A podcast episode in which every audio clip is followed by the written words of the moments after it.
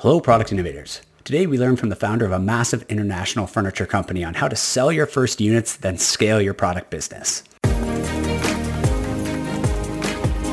You're listening to the Product Startup Podcast the show that helps bring your product idea to life by chatting with successful inventors, product developers, manufacturers, and hardware industry professionals. Our goal here is to get to the bottom of what makes a product successful, from initial idea to getting your product on store shelves. We're taking you step by step to build a functional product and scale your product business. Hosted by Kevin Mako, one of North America's leading experts on hardware development for small product businesses businesses. Now, onto the show. Welcome back, everyone. Today I'm very excited to introduce Jan Cavelle to the show. Jan was the founder and CEO for 20 years of Jan Cavelle Furniture Company, which designed, manufactured, and sold their own furniture to wholesalers all over the world, starting with just one piece. She's also the author of Scale for Success, a book that helps startups go from their first sales to becoming a multi-million dollar empire. Today, Jan's going to share some valuable knowledge on how inventors, startups, and small manufacturers can make their first sales by just picking up the phones. She'll then go into some tips on how to actually scale your business from there and how to learn from some of the best sales techniques in a very old industry. Now, on to the episode. Jan, welcome to the show. Thank you so much for having me on the show. It's I'm really excited to do this. We really appreciate you spending the time. I know that you just finished and are in the process of launching your first book. I know, so exciting. I'm I'm a big child budget. I'm afraid. It, you know, it, it's great because you uh, you were telling me the story beforehand where you thought you were going to retire. You know, you built this massive furniture business and other businesses, and you went into retirement. And then I guess it was an afterthought. You said, I really need to bring this knowledge out to the forefront, bring it to the public, and help people essentially the title of the book scale for success. That's right. Absolutely. Um, you know, I just, there were so many things that had come up between me and chats for other entrepreneurs that I, you know, just made sense that if I could share, share it and there was a need for it. And I didn't think there was anything quite like it on the market. And so if it helps one or two people along the way, it's a, it's a lovely thing to do. Well, I really look forward to it. I understand it's out already uh, in the UK and it's coming on July 6th uh, to the US market to scale for success. So I look forward to reading that. Let's jump into the subject matter that led you to the book, which is you know building uh, essentially a furniture company empire and um, talking about sales because that's so critical. So many hardware startups are always thinking, what are the, how am I going to sell the product? What are the best ways? And really, how do I do it? And I'm excited today to dig in about um, the methodologies that you used when you started with the furniture company to really achieve sales and then how that evolved so that you could really scale and grow to be a, a massive multi-million dollar business. So why don't you give us just a bit of a background of the history of the furniture company? Then we'll jump into the sales tactics that worked. Sure. When I started the furniture company, I had not that much experience in starting businesses, quite a lot of experience working for myself and doing odd, strange jobs, which necessarily in those days certainly tended to be selling something, sometimes only on commission or on pretty lousy pay, but nobody expected you to stay there very long. So, you know, it was it was fine for a fill-in therefore sales wise was my sort of main experience but in a fairly hard sale way. I mean i'd flogged um, you know sort of sandwiches around offices and wine on the phone and you know that sort of thing. So uh, I, would, I knew what it was like to to do phone sales and i found myself on my own with two small kids when i was a single mom after a divorce. Very broke and the only way to survive was clearly going to be to sell it on the phone again because I could do it while I looked after them. And so I, I we, my, my ex-husband and I had done a bit of furniture very vaguely. So I thought, well, you know, if that's something I know a minuscule amount about, and I mean a minuscule amount, honestly. And you know, so and and we lived out in the children and I lived out in the country. You know, and there were lots of nice little craftsmen around. And I thought this is great. I can buy in, you know, lots of furniture and sell it to interior designers, because I'd worked out that, and this is this is something that's relevant to your listeners you know, I went the B2B route because I thought, you know, all that effort in building a product like that, you're going to have to do so much work on the sales side to sell directly to the customer. Whereas if you've got a returning B2B customer and you do it well, you know, then it's it's far less expense and it makes a lot more sense and everything else. Um, now that was an initial problem because, of course, I didn't have any money, and uh, as they all pointed out to me, they really wanted to see a glossy brochure. And so I scraped together enough on a credit card to do what can only be described as a very nasty leaflet. Um, but it got me started. And I literally built it up from those early years on the phone, hard selling. It was pre computer days. And so I had to do it buying um, trade directories on a, on a Friday. Um, when I could put some money together and I'd buy, you know, sort of Bristol and London Northwest or something and add them to my mail shot list. And I telephone sold this stuff, and that was tricky. Because, of course, with a product, people want to see it, and which is fair enough, you'd think. Uh, and uh, I didn't have the money to go out selling, you know, and I didn't have the money for childcare while I went out selling. So I had to look at it that I had to devise a way of convincing them to buy without saying it, being so blown away that they wanted it anyway. And to me, that meant, and it was very cynical. Uh, we were talking about service earlier on, and I know we, we'll talk about it a bit more. But I'm afraid it was purely as a means to an end of a way to promote this stuff. But I started off thinking of this idea of service, which really hadn't got into fashion then. But I started saying to the designers, what would make your life easier? What are your pain points? And, and it was pre talking any of those days. And it was very easy to discover that they were doing houses, show houses, and stuff wasn't turning up on time. They couldn't get custom made stuff to fit the place properly all these things. Um, they couldn't get special colors because it was pre all sort of high fashion, and they were beginning to want high fashion, and they could only buy in Yuan mahogany, traditional, like you know, the sort of repro stuff people's parents had had. And so there was this huge gap in the market, which which was luck more than anything, but luck and listening. Um, so uh, you know, all of a sudden I was going, well, you know, I can, you know, this is this is me talking to you. You know, I can personally guarantee. Didn't I call you again today?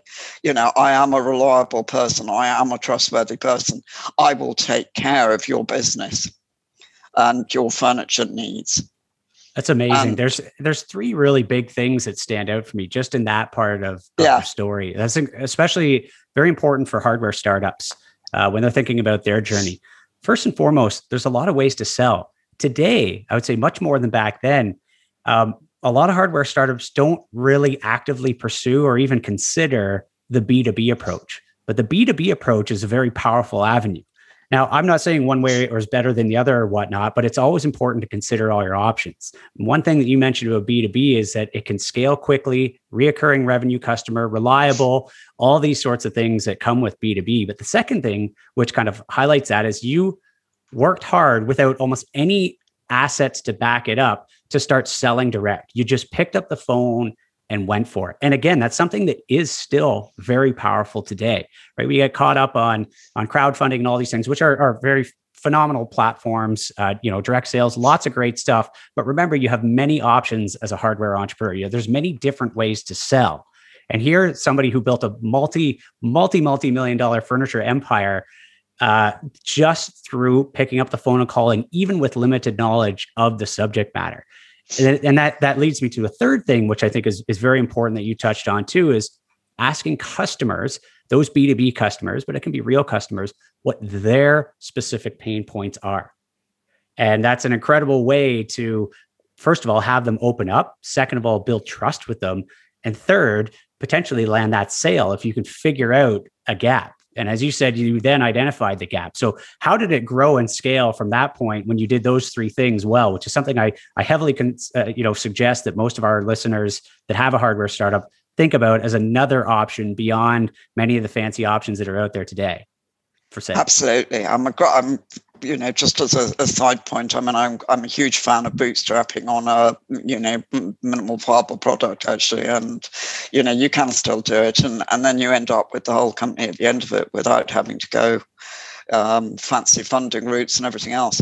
But uh, yeah, um, from there, I started, I mean, this is, you know, you were allowed to do all these things in this day and age, but all that time ago. But we started, a friend of mine started spraying furniture because I couldn't get it finished. Um, because it was just at, at the tipping point of everybody wanting lacquered furniture. And so a friend started spraying it in another friend's barn, just a corner of a barn. And so we grew the, the finishing operation. I could buy it in. Though it took a bit of convincing because uh, most of these local makers were used to making the repro furniture and they were going, you know, what do you want to use MDF? That's chipboard. We don't want to touch that. you know, so uh, so yeah, it was it was challenging to talk them into it, but but we could get it made, but we could not get it finished um, at all, where you know, in England at that point. And so the only answer was to spray it ourselves, which wasn't very good quality, it must be said. Um, but of course, equally, it was fairly unknown at that stage. So you know, nobody really knew what good quality to expect or not. So we got away with it.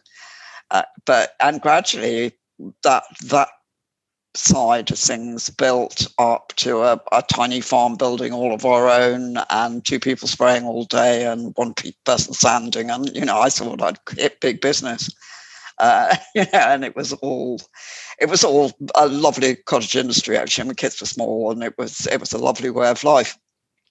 But uh, of course things don't go to plan and by that time I was buying the furniture in from mainly one person, one one company, and the guy who was running it was a little bit eccentric and decided to stop running it one one weekend, one Friday afternoon, and said, you know, I'm out. I've had enough. I'm uh, I'm going to retire, and uh, unless you want to take it over, and you know, just thinking I won't be able to do anything next week. I won't have a business next week if if he does this. I said, okay, I'll take it over. Wow. So I bought it on my never never this thing. Um, and therefore had two farm buildings and, and this this making place. I mean, it was another barn, and you know the roof leaked, the machinery was old. You know, it was it was a junk and a half. But you know that was the start of my making side as well. Wow. But then, of course, it got expensive because we had to put it under one roof, and, you know, which is the only logical thing to do. And I didn't realize how expensive that would be. and, you know, it's sort of cost of moving machinery alone. Uh, and so we had to all of a sudden go serious. And the only way I could dig myself out of that hole and that commitment was to sell far, far more, an awful lot more. Is to sell a lot more, just to keep yeah. keep that machine going. Absolutely. So, yeah. so what worked? What worked in selling? Um, you know, in the early days, and how did that evolve? And you know, what tips can you derive from that to pass on to folks who are just beginning that journey themselves uh, today as our listeners? Absolutely. Well, I think the one thing I had learned by then, or a few things I'd learned by then, but one thing I'd learned by then was that if I wasn't going to go out face to face with the customer and I wasn't anyway going to get access to the end user, an awful lot was going to rely on your brochure. So while I was borrowing money busily to pay for the factory unit that I'd taken on and couldn't afford, I borrowed extra to get a much better quality brochure. You, you, know, if I mean now, of course, it's all online, it's a lot easier, but people judge you on your website in the same way. You know, it is your shop front, and I think that's really important. When money's tight, when you're starting up, it's it's very tempting to save on everything, but you, you know, really, that's not a place to save within reason. Well, and one step. Gonna, one step almost further from that, uh, yeah. especially in today's day and age, is the video. And it's something yes. I haven't, uh, I don't think I've talked about on the show, but one of the big things when you're showcasing a product, especially in today's age, you'll notice that all the main, all the biggest Kickstarter crowdfunding, you know, Indiegogo yeah. campaigns, they have a, a great video. It doesn't have to be expensive. It just has to really clearly articulate what your product does, what problem it solves, all this sort of stuff, and essentially convince somebody to buy it. Now, that video essentially is a modern day brochure in attachment yeah. to the website and whatever else. So, um, you know, big thing for for startups. I know it, it, it costs money, but find a good company uh, that, uh, and we're happy to, to make referrals if somebody wants to know who good companies for this sort yeah. of stuff are. Feel free to, to, to, reach out to, to us at Mako Design anytime and ask. But we're happy to make the connections to folks who do really great web work, really good video work, all that sort of stuff, not at a, a super high cost, just stuff that's reasonable for startups. Yeah. But it's an investment that you really need to, to consider, even though I you have other things. Agree. You're paying for development, you're paying for manufacturing. Mm. Don't forget, put your product in the best light to those potential buyers. Otherwise, the whole thing's not worth it if you can't make any sales, right? Because so right. I mean, you know, because I was so sales orientated and sales obsessed. Because usually, I was uh, in those early days, I was in so much debt. You know, so I was even more sales obsessed than normal. But uh, yeah, I mean, I, I would say it, it comes really high on your list because for, for that reason. You know, no no sales, no business you know, no point in investing in hugely complicated product stuff if you're never going to sell it. That's great. So what else worked? I mean, what are the talk about uh, picking up the phone and, and calling? I know that's something that a lot of people are afraid of, and they think you have to be some sort of you know magical MBA student, uh, uh, you know, graduate with tons of experience. But you know, speak about picking up the phone and just making that call, especially when you have something to sell, when you've built something, right? I know, I know. It's, it was uh, it was pretty scary at first because I felt so much rested on it, and I felt much more exposed too because it was my company and my name and everything else, as opposed to you know selling somebody else's stuff for six months, which I really couldn't care about. But um, I regret to say, but you know, for, for when I was very young. But yeah, it's it's a tough gig initially till you get the hang of it. You you know, it comes down to lots of things. I think it's it's a lot of old-fashioned rules. You need to find out who the right person is to talk to. But firstly, but that means making friends with whoever is on the line at every single stage. So many people go into it and you know go oh uh, you know put me through to so and so and you know they miss the major trick of the fact that you know whoever they first speak to is going to report back up the line and say i've got this awful person on the phone or i've got this lovely person on the phone and you can just change the way the conversation goes by making friends with every single person you speak to. I think that's really important from from the first moment on perseverance is terribly important because people aren't going to buy from you for you know straight off on the first call but they might buy from you you know on the third call. And i believe the average on telephone sales is still on the seventh call. So you know you have to hang in there and be really pretty gritty about it um, to to really get those sales in but you don't have to sell all the time. You know, you view it as a new friend you're making that you're going to ring up and chat to. Find out lots of stuff personally about them, you know, their birthdays, their kids, where they've been on holiday, you know, so that you make the moment you ring them next time just after they've had a holiday. Oh, hi, did you have a nice time in wherever it was? You know, get all that personal stuff so you're relationship building all the time. And then you can almost get off the phone without having sold, but just that much nearer to a sale. You know what's amazing um, about what you're saying is that none of the th- none of the tips that you've suggested have anything to do with being some sort of crazy expert at selling on the phone. No. And that's that's the thing that I've seen with with many of our clients who've taken that approach of just trying the direct sales method, whether it's getting a wholesaler, distributor, even a partner or an investor. Uh, the, the the same feedback always comes back. They say, "Oh, you know what? After I started doing it for a bit, after I, like you said, put in the persistence, was friendly to everybody up the chain, right? Know what your product is as well. Mm. Um, they said, well, it's, it's, actually surprisingly, surprisingly easy, or you can start seeing the results. It yeah. doesn't require some sort of fancy degree. And really, it just comes down to just just doing it, right? the, the, the Nike slogan, just just do it. And and that's especially when you've built a product or you're in production or you're about to be in production you've already got your magic. Your magic is the thing you've developed. And now all you need to do is tell that buyer these are sophisticated folks. They know what they're doing.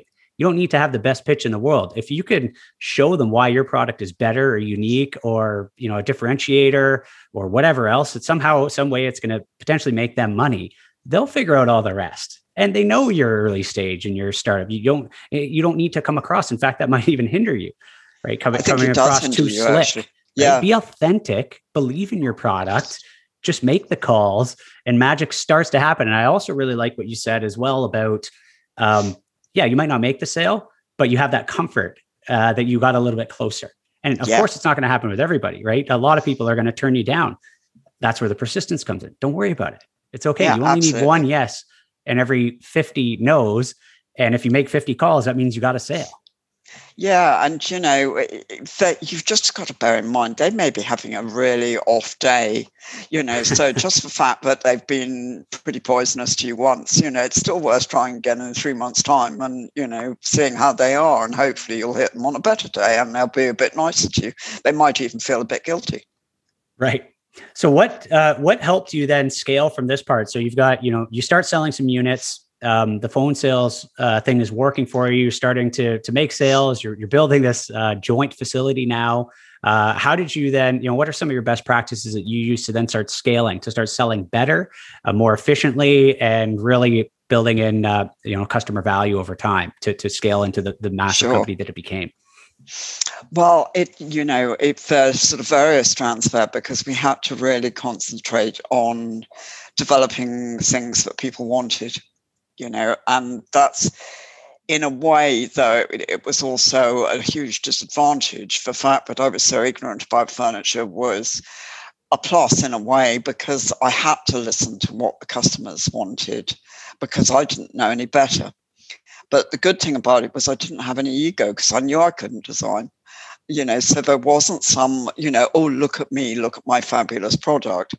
Um, you know it was how can we develop this? Because the customer's asking for it which was a really good way to put it go about it. And in, in some ways, it always made me laugh that when we did um, customer comparatives to see what they thought, which is something I really recommend. I'm sure you do too. On on ringing up, asking your customer how they view you in comparison to the competition, because it's what the customer thinks, not what you think that matters. Um, but that that's just as an aside. But you know what made me laugh always was you know we had loads of weaknesses, and so did everybody else were in the customer's eyes. But what they was ranked us on was design, and all the others were designers, and yet it was me who got the highest score on design. But it was simply because I developed stuff based on what the customer wants, and of course that is what they want. You know, they don't want some fancy product that somebody thinks is clever. They want actually what they need. And that also comes back to the principle that, you know, just build a great product for your customer. Focus on the product, which is which is the main effort. And then again, sales becomes easier. Yes, so absolutely. Uh, you know, if you have a phenomenal uh, Guy Kawasaki said it. Uh, he said, you know, if you build a great great prototype, you have a phenomenal product, you'll never have to worry about another spreadsheet or business plan or anything ever again, right? So start first with creating a great product, and then that'll very much lubricate the sales process or the fears even yeah. um, or you know maybe some of your inefficiencies or your inconsistencies or whatever else is you're relatively new. But jan you started again like you said with very little experience in the furniture industry. You had some experience in sales but really that just trickled down to having the courage to just do it and it worked. So how then do you use these principles to help scale the business? So you're starting to make make some sales and now you really want to amplify that how does that how does that change or what other things are there uh, you know other tips that you'd have for folks that are looking to go let's say from selling their first few hundred units to then selling a few hundred thousand units And does, does do things change, or are there other things you have to keep in mind? Are there things you can plan for in advance to to smooth that process? I think obviously you could start looking at patterns. You, you know, you get to know things like, um, you know, sort of when your peaks and troughs are in a year, all those sort of things, which helps you plan, even if it's down to planning of machinery maintenance or whatever. You know, it, it you know, or people's holidays. It all gives you a a, a minor bit of control at least. I, but I, you know, we obviously had to. We we we got computers. That was exciting, you know. So we went digital, but uh, you know that, that I, I, suspect most of your clients would have got there by now.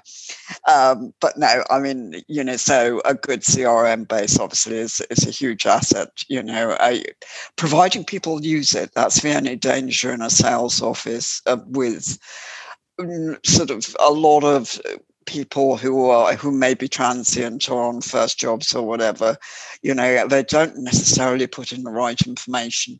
Um, yeah let, us unpack crm a bit just for the, the audience sorry, that yes. hasn't uh, dealt with. The crm stands for customer relationship management software. And essentially it's it's just a breakdown of um, who your customers are and where they are in the sales funnel or sales pipeline or whatnot. And i really like the fact that you brought up um, the adoption internally, and that is key to mm. any CRM system. Uh, making sure that every one of your employees who are on it are using it and then putting the data back in. Otherwise, it doesn't work. If the data is not there, you can't analyze it. If the data is not there, things are getting lost.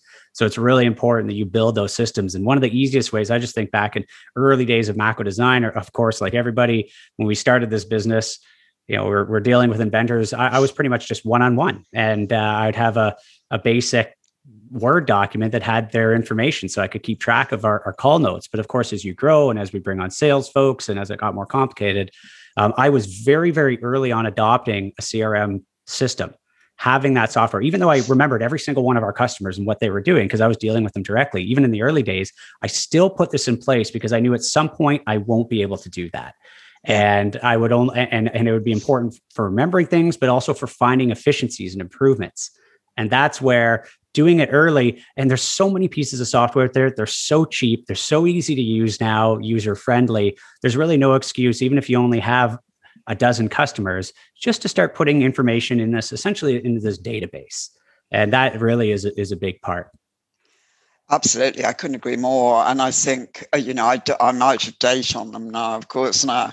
But I think in even in those days, there were some that, I mean, Sage did a manufacturing one, which granted more you pay for it, but they would actually, you know, sort of work out your stock levels and anticipate things based on your sales and all sorts of fancy stuff, you know, which can make your life hugely easy from a production point of view as well. It's a big thing in again, scaling, doing it early when it's easier. The later you leave something when you're scaling, the later, later yeah. you leave. Because one of the biggest complaints that people say is, oh man, for me to integrate a CRM system right now, do you know how much effort that'll take? That that'll be impossible. We, you know, it'll be costly, whatever else. Well, I can tell you, in, in a year or two years, when you're twice the size, it's going to be probably triple the complexity, the headaches, the problems. So the sooner that you start, the easier it is to flow. And that was one big thing with Mako Design. As we scaled from two people to 30 people, it was never really difficult. You hear all these horror stories of of you know having growing the team. Well, for us, because we always were were being proactive about it. Of course, you have your little speed bumps here and there, but it was relatively smooth because we were constantly building in systems before we needed them, so that once we needed them, they'd already been not only had they been built, but they'd been tested and refined yeah. to the point where you really need them then. That is that is so right, and it's I mean certainly on uh, some of the systems, it's it's absolutely singing from my hymn sheet, and I could have so done with you in on the manufacturing side back then. People are so lucky that you know a company like yourselves exists because you know I had so little help. But uh, sometime in, as I tried to scale on the actual production side, I went looking for help and the stupid answers came back that you know you wouldn't believe you know unfortunately you know from the you know sort of we help manufacturing type companies in those days um, you know, so it wasn't easy to do. But systems, yeah, I agree, very important with um, scaling. And I think that that again is quite tricky because if you're in something creative, you you need the systems, but you can't afford to stamp out all the creativity.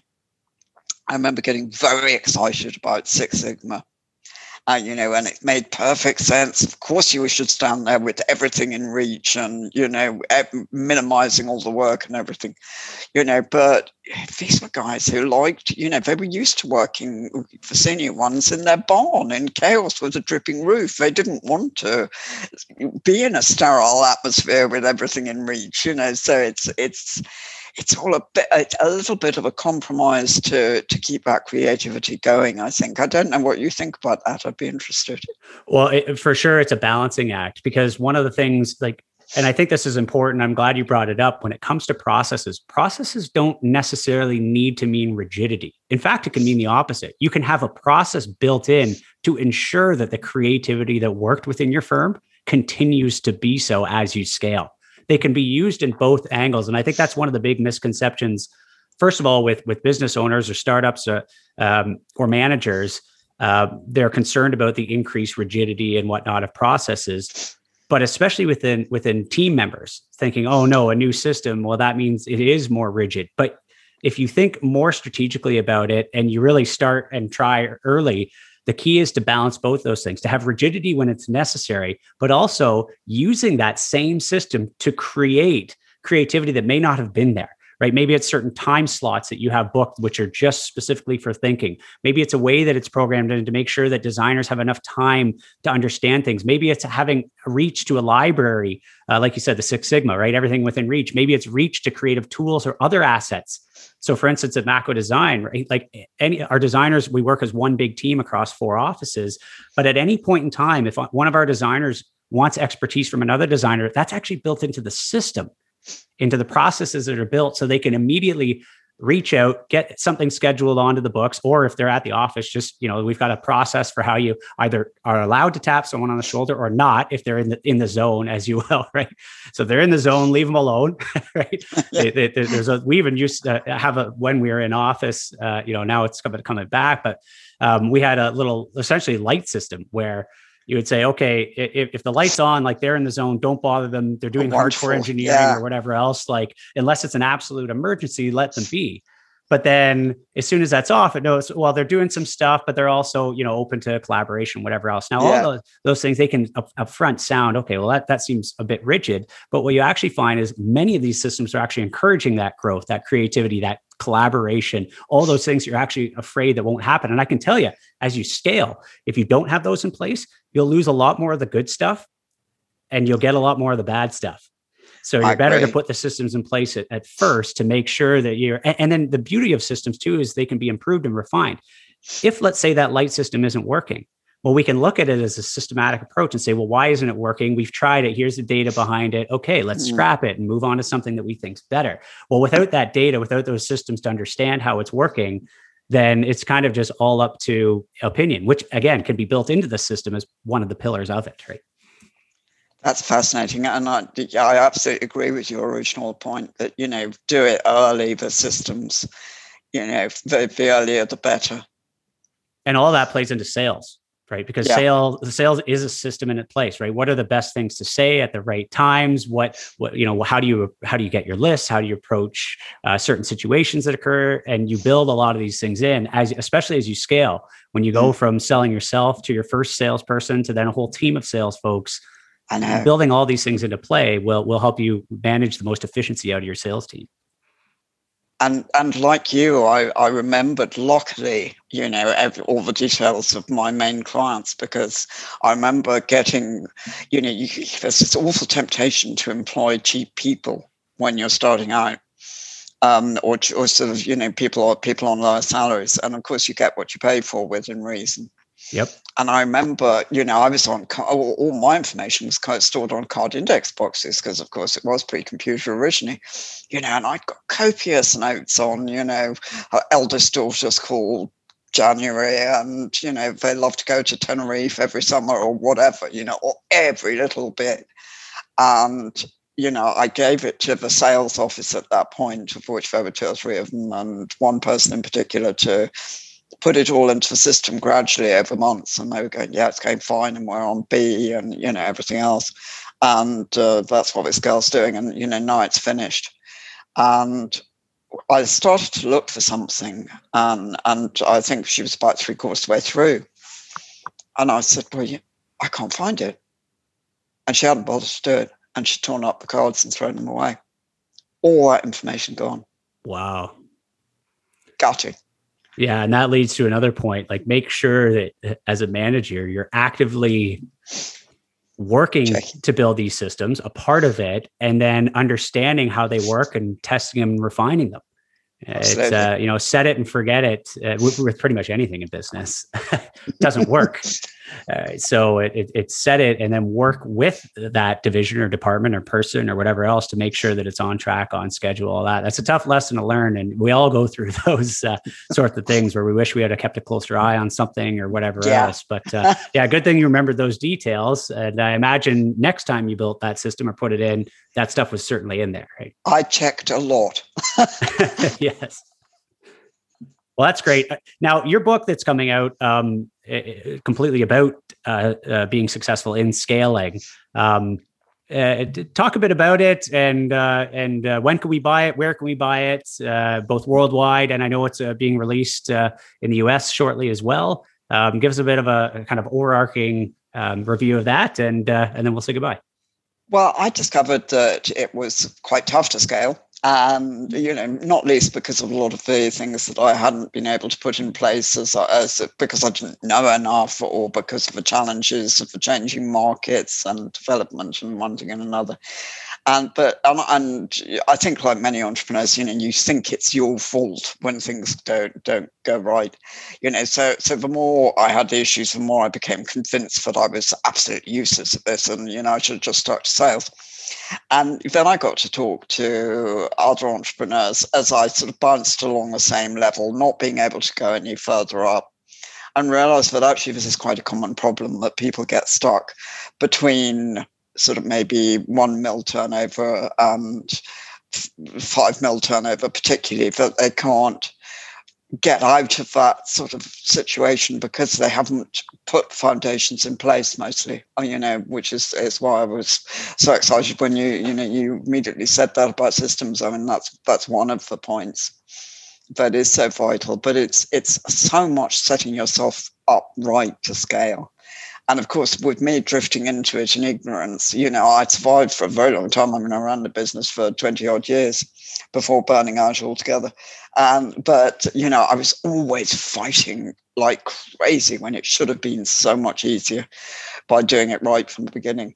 And, uh, you know, I, it's interesting to find so many people struggle with the same thing. So, so I thought, you know, yeah, this is something I can really help with. I can, you know, put put in put something together that will will help and guide entrepreneurs, make them more aware of the need to prep, perhaps most of all, but in various areas, and and how to go about it. Uh, and build their businesses if they want to scale, but be a, be more aware of it uh, and and how you're dealing with a very different entity you know as you you found from going to 1 to 30 people you know you you just have to create a whole new being don't you well, that's great. And your perspective on this is amazing because you really, you know, it was a school of hard knocks. You did this by learning the hard way on many of these elements and now now can help entrepreneurs, you know, avoid a lot of the pitfalls that that you saw, but also seize a lot of the opportunities that ended up making you incredibly successful at it as well.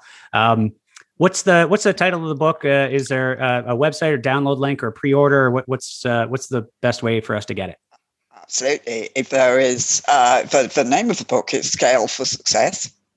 You can go to my website, which I know was very kindly in the show notes below. So you can leap on there and you can download the first chapter, which is sitting there for free for you to have a taste of and see how you get on with it.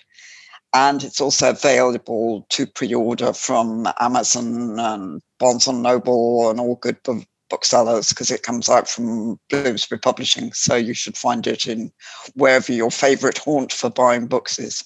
Much appreciated. And I know that comes out in the US on uh, July the 6th. So I'll, I'll uh, look forward to reading it then. Jan, thanks again for being on the show. And uh, I really appreciate all the insights in terms of uh, selling and scaling through selling. Loved it, Kevin. Loved every minute. I was fascinating to listen to you. Likewise. Thanks. Take care.